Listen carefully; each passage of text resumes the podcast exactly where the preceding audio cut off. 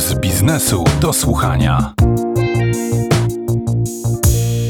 Patrzę na minę Małgosi i widzę, że ona jest czymś bardzo zaskoczona, zatem rundę zaskoczeń zacznijmy od Ciebie. Co Cię, Małgosiu, najbardziej w tym roku zaskoczyło, zszokowało? Nieprzyjemnym szokiem były wydarzenia na granicy z Białorusią, bo nie spodziewałam się, że w XXI wieku będziemy widzieli, jak na granicy ludzie grzeją się przy ognisku, rzucają kamieniami, przechodzą przez kolczasty drut albo nie przechodzą i umierają. Także nic gorszego się nie przydarzyło i nic gorszego mnie nie zaskoczyło. No tak, sytuacja na tej granicy jest rzeczywiście, ten wątek emigrantów jest trudny i był jakoś osią sporu, natomiast myślę, że cała polityka naszego sąsiada jest czymś, co nas będzie, śmiem twierdzić, w przyszłym roku mocno straszyło. To znaczy, to będą takie demony, które będą do nas wracały i napięcia na granicy, bo jak słucham mądrych ludzi, to czemuś ta cała akcja służyć miała i pytanie czemu, no bo raczej nie przerzuceniu tych kilkuset osób z Iraku czy Syrii do Polski, tylko czemuś więcej. Bartek, śledzisz na bieżąco tematy naszego regionu. Jaka jest Twoja ocena tego? Ja myślę, że masz rację, mówiąc o tym, że faktycznie nasi wschodni sąsiedzi tutaj pewnego rodzaju politykę międzynarodową w ten sposób uprawiają, ale problemem jest także to, jak my reagujemy i jak my prowadzimy naszą politykę zagraniczną, nie tylko zresztą ze wschodem, bo moim takim zaskoczeniem też niestety i minus jest kwestia naszych relacji z Czechami, a konkretnie rzecz biorąc kwestia Turowa. Jak wiadomo, w takich skomplikowanych sprawach część rzeczy zwykle robi się dobrze, część rzeczy niestety robi się źle. W tym przypadku mam wrażenie, że jest to tak, że wszystko, co zostało zrobione źle, a w dodatku zostało to jeszcze podlane takim propagandowym, przesyconym kłamstwami sosem, który niestety pokazuje naszą słabość międzynarodową. A jak można było ten Turów rozwiązać? Rozmawiając wystarczająco wcześnie z Czechami i załatwiając tą sprawę na takim bilateralnym szczeblu, a niekoniecznie czekając na to, co ci biedni, tacy troszkę po macoszemu przez nas traktowani Czesi załatwią w Brukseli. Ja się przyznaję, że polityka zagraniczna jest rzeczywiście zaskakująca nasza, bo zazwyczaj to było tak, że się obserwuje politykę zagraniczną jakiegoś kraju i mówisz, okej, to jest mój sojusznik, to jest tam powiedzmy grupa taka neutralna, to są nasi wrogowie, nie? A u nas ta grupa to jest nasz sojusznik. Myślę, że gdybyśmy mieli ją teraz definiować, to było ciężko, bo poszliśmy na zwarcie z Unią Europejską, poszliśmy na zwarcie z sąsiadami. Na wschodzie mamy wrogów historycznie i to nie ma o czym w ogóle dyskutować, no ale sojusznik za wielką wodą też jakoś nam te relacje nie poszły, więc jest to... Ale zawsze Polak, Węgier, dwa bratanki. Jak szukasz sojusznika, to mamy go nad Balatonem. Ja mam jeszcze jedno takie troszkę, powiedziałbym, transgraniczne zdziwienie, ale to na koniec sobie zostawię. Marcin, co Ciebie najbardziej zaskoczyło w tym roku? No, trudno wybrać większe zaskoczenie niż ta sytuacja na granicy. Ona dotyka zupełnie innej sfery naszego życia. Wracając do tego, czym się zajmujemy w pracy, to tak naprawdę myślałem, że nic bardziej mnie zaskoczy po 2020 roku i lockdownach i tym, co zrobiła pandemia z gospodarką światową i tym, że ten kryzys miał charakter globalny i w zasadzie objął wszystkie rynki. Byłem zadowolony, jak obserwowałem w styczniu, w lutym rosła sprzedaż i produkcja samochodów. Miałem nadzieję, że to wszystko wraca do normy. I ja przypomnę, że 2020 rok w Unii Europejskiej był najgorszym rokiem, jeśli chodzi o sprzedaż nowych samochodów w historii pomiarów. Nigdy nie sprzedano mniej samochodów, a sprzedano ich mniej o 3 miliony. Dla porównania jest tyle, co produkuje rocznie Suzuki na przykład. Styczeń, luty te wyniki zaczęły się poprawiać. Ludzie firmy zaczęły odmrażać inwestycje. Pojawili się chętni i jeszcze po pierwszym półroczu mieliśmy dynamikę 25% i wszyscy myśleli, że tak, już najgorsze mamy za sobą. I nagle w czerwcu zaczęło się wydarzyć to, o czym zaczynało się mówić mniej więcej w kwietniu, maju, czyli kryzys półprzewodnikowy. Brak dostępności tych elektronicznych podzespołów do aut po prostu zatrzymał produkcję, ogromnie wydłużył termin realizacji dostaw i dla mnie ogromnym zaskoczeniem jest skala tego zjawiska.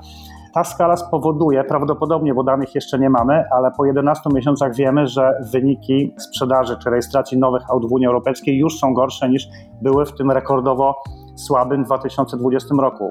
Tylko że tym razem winny nie jest popyt, a podaż. Po prostu nie ma czym handlować. Polska prawdopodobnie zakończy ten rok jakimś 4-5% 5% wzrostem, ale na początku roku szacowaliśmy, że ten wzrost będzie nawet 20%. I dla mnie ogromnym zaskoczeniem jest to, że rzeczywiście nie ma czym handlować na rynku nowych samochodów, mimo że są kolejki chętnych po auta. Ja się przychylam do tego, bo też jak czytałem twoje teksty o tym, że kolejna fabryka zwalnia produkcję albo wręcz pod koniec roku się zamykała na kilka miesięcy, to pękł taki mit, który przez lata pracy w Pulsie słyszałem od dużych przedsiębiorców, że motoryzacja to jest taka działka, gdzie produkcja jest zoptymalizowana do maksimum, że po prostu jak się patrzy na fabrykę samochodów, to już nic lepszego nie da się wymyśleć i w związku z tym wszystkie branże równały do tego, że my to byśmy chcieli mieć tak produkcję zorganizowaną jak samochodziarze. No i co się okazało? Że zapomnieli kupić sobie jakieś półprzewodniki. No tak, do 2020 roku obowiązywała taka zasada just in time. Magazynowanie rzeczy podzespołów było uważane za marnotrawstwo pieniędzy. Po co to magazynować, skoro to przyjedzie w tym momencie, kiedy będzie potrzebne, nie będziemy wydawali pieniędzy, energii na przechowywanie tych rzeczy. Teraz jakby się odchodzi od tego i te systemy logistyczne zaczynają wracać do tych systemów magazynowych, buforowych. To widać po wynikach poszczególnych koncernów. Te, które utrzymywały takie zapasy lub lepiej sobie radziły z dostępnością tych półprzewodników, święcą teraz triumfy. Inne, rynek polski, tak? Toyota odjechała Skodzie, wieloletniej liderce polskiego rynku, na 30,000 aut. To się nie wydarzało wcześniej. Małgosia, Bartek, bo wy blisko przemysłu jesteście. Teza o tym, że ten cały kryzys i pozrywane łańcuchy dostaw będą oznaczały reindustrializację Europy i Polski, się sprawdza? Tak, z moich rozmów z przedsiębiorcami owszem i widzę tutaj duże pole do popisu dla firm, które produkują sprzęt do takiej logistyki wewnętrznej na przykład. A w inwestycjach zagranicznych też się dużo mówi, że to jest oczywiście szansa dla Polski, bo jak firmy chcą wrócić do Europy z Chin, no to oczywiście gdzie lokować, jak nie u nas, fabryki. A ja znowu na przykładzie branży farmaceutycznej, gdzie też się mówiło o powrocie produkcji substancji czynnych do Europy, to mogę powiedzieć, że to się jednak nie wydarza i pewnie nie wydarzy, tak przynajmniej słyszę w ostatnich rozmowach z przedsiębiorcami farmaceutycznymi, i nie wydarzy się dlatego, że my jako Europejczycy oczywiście jesteśmy w pewnym sensie hipokrytami, czyli produkcja substancji czynnych jest toksyczna i nie spełnia norm środowiskowych w Europie, więc mimo zerwanych łańcuchów dostaw wolimy produkować te substancje w Chinach i Indiach. Niech tam się trują, a my sobie sprowadzimy choćby przez Kanał Sueski, co akurat było dla mnie zaskoczenie roku w łańcuchu dostaw, że statek na kilkudziesięciokilometrowym odcinku kanału, statek się uderzy w brzeg, czy tam osiądzie na mieliźnie i cały świat, cała gospodarka światowa czuje perturbację, bo jakiś pilot statku w Kanale Sueskim akurat tego dnia nie był w formie. A myślałem, Marce, że dla ciebie największym zaskoczeniem będzie to, że jednak polska firma nie stworzyła leku na COVID. Tak, no, ale ja wierzę, wciąż czekam na triumfy polskiej branży farmaceutycznej w walce z wirusem, tym bardziej, że senator partii rządzącej zapowiadał, że już mamy lek, który zabija wirusa. Może kiedyś to Polacy uratują świat. No niestety nie tym razem, no ale wciąż może się to zdarzyć. Karolina, co dla ciebie było największym zaskoczeniem w tym roku? Nie będę oryginalna, bo powiem, że mnie najbardziej zaskoczyła mimo wszystko inflacja. Wiemy, skąd ona się wzięła i jest trochę pokłosiem polityki monetarnej na całym świecie, ale ja się skoncentruję na naszym rodzimym podwórku. Jak wróciłam sobie pamięcią do prognoz analityków z początku 2021 roku, to oni przewidywali, że inflacja wyniesie około 3,5%. Mamy 7%, a prognozy na przyszły rok są 7%, ponad 7%, więc nie wiem, czy powinnam sobie to pomnożyć razy 2, bo te opinie są po prostu takie wyważone mocno. No i obawiam się, co będzie dalej z tymi cenami, dlatego że to dotyczy po prostu nas wszystkich, tak? I bije po portfelach. Trudno będzie zrekompensować sobie pewne straty, więc uważam, że to jest... No tak, w tym momencie to jest miesięczna pensja tak naprawdę. Jeśli chodzi o siłę nabywczą, jak jest 8% inflacji, to w perspektywie roku miesięczna pensja. A nie wiem, czy czytaliście czarnego łabędzia Ignacego Morawskiego, który napisał, że inflacja na koniec roku wyniesie, nie pamiętam dokładnie, ale było coś koło 6%. Zeszłorocznego. Tak. Tak, ja patrzyłem do naszego wydania pulsowego z prognozami na 2021, to tam rzeczywiście, tak jak Karolina mówi, nawet niższe były niż te 3,5 prognozy inflacji. Ekonomiści banków tak średnio 2,5 mówili, że no wzrośnie do 2,5 i nie będzie w celu. No to wzrosła. To rzeczywiście jest pewnie największe zaskoczenie makroekonomiczne roku. Założenia na przyszły rok budżetowe są takie, że inflacja ma być na poziomie chyba 3,5%, jeżeli dobrze pamiętam. Bo ja mam dla was dobrą wiadomość. W niedawnym wywiadzie prezes Kaczyński powiedział, że też go denerwuje, czy to irytuje ceny w sklepach, tak samo. i przy okazji wetowania Lex TVN prezydent Duda też powiedział, że robi w sklepie zakupy i widzi ten wzrost cen, więc myślę, że jesteśmy w dobrych rękach. Zawetują. Jakoś ustawowo ograniczą, bo ja widzę tutaj potencjał do ustawowego uregulowania, że inflacja nie może przekraczać punktu X. Podpowiadam kanałowi NBP na Twitterze, że można wyjść z taką inicjatywą ustawodawczą. Wiesz, są sprawdzone metody, na przykład te produkty, które szybko drożeją, to możemy dostawać takie, no na smartfony teraz kartki i w sklepie wymieniać i super będzie, nie będą rosły ceny, będziemy mieli kartki na smartfonie.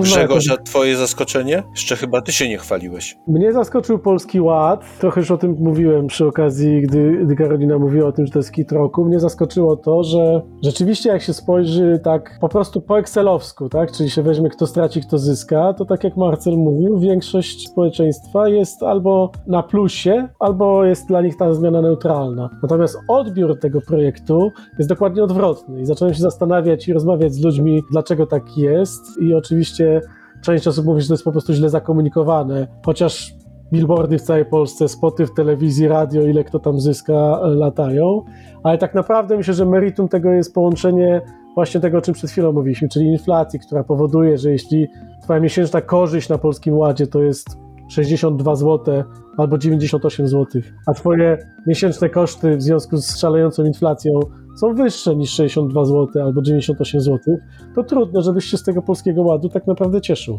Tak sobie to swoje zaskoczenie wytłumaczyłem, ale może macie jakąś inną teorię, dlaczego ludzie nie pokochali Polskiego Ładu. Bo w przekazie medialnym dominują po prostu bogaci warszawiacy jak my i my mówimy narodowi niezadowoleni, że ten Polski Ład jest ble. A naród to nie jest Warszawa i to nie są pracownicy mediów, którzy kontrolują komunikaty. No i na takim populizmie można iść do kolejnej kampanii wyborczej, że naród został okłamany przez wraże media. Dopiero będzie można zweryfikować skutki Polskiego Ładu wraz z upływającym czasem, że dzisiaj jest to po prostu bardzo trudne, żeby ocenić, jak to wyjdzie na tym Polskim Ładzie i co się jeszcze w międzyczasie zmieni, bo jak widzimy, zmienia się wiele rzeczy po drodze. Ja mam jeszcze jedno malutkie zaskoczenie z końcówki roku. Zaskoczyła mnie ucieczka Paula Sousy. Trochę mi się to skojarzyło z Henrykiem Wałęsym, który jako pierwszy król elekcyjny w 1574 roku uciekł do siebie do Francji. Według legendy zrobił to przez okno w toalecie na zamku w Wawelu. No, ale on też bardzo źle skończył, więc Paulo Sousa, nie życzę mu tego, żeby skończył jak Henryk Wałęsa. Widziałem takiego super mema, że jak miał zareagować Paulo Sousa, jak zobaczył Polski Ład. Ale to oczywiście tylko złośliwy mem. Myślałem, jak mówiłeś o końcówce roku, że zaskoczyło ciebie, bo mnie na przykład super zaskoczył śnieg w Wigilię. Wstałem sobie rano i patrzę, jest biało za oknem, czego się w ogóle nie spodziewałem. Prawdopodobnie dlatego, że nigdy nie patrzę na prognozę pogody, więc ten śnieg był dla mnie miłą niespodzianką, ale nie pamiętałem, kiedy w Warszawie były święta ze śniegiem, z mrozem i ze słońcem, było pięknie i cudownie. Święta tak, Bożego Narodzenia, nie wielkanocne. Tak, wielkanocne regularnie się zdarzały. Tak. No dobrze, skoro ten rok był dla nas tak zaskakujący, wymieniliśmy hity, jak słyszeli Państwo, sporo się działo. Ciekawy jestem, co dla naszych słuchaczy było największym hitem i największym zaskoczeniem. Możecie do nas napisać. Dziękujemy bardzo, że byliście z nami przez te wszystkie tygodnie 2021 roku, że słuchaliście Pulsu Biznesu do słuchania. Mamy nadzieję, że będziecie słuchali go także w przyszłym roku. Jak?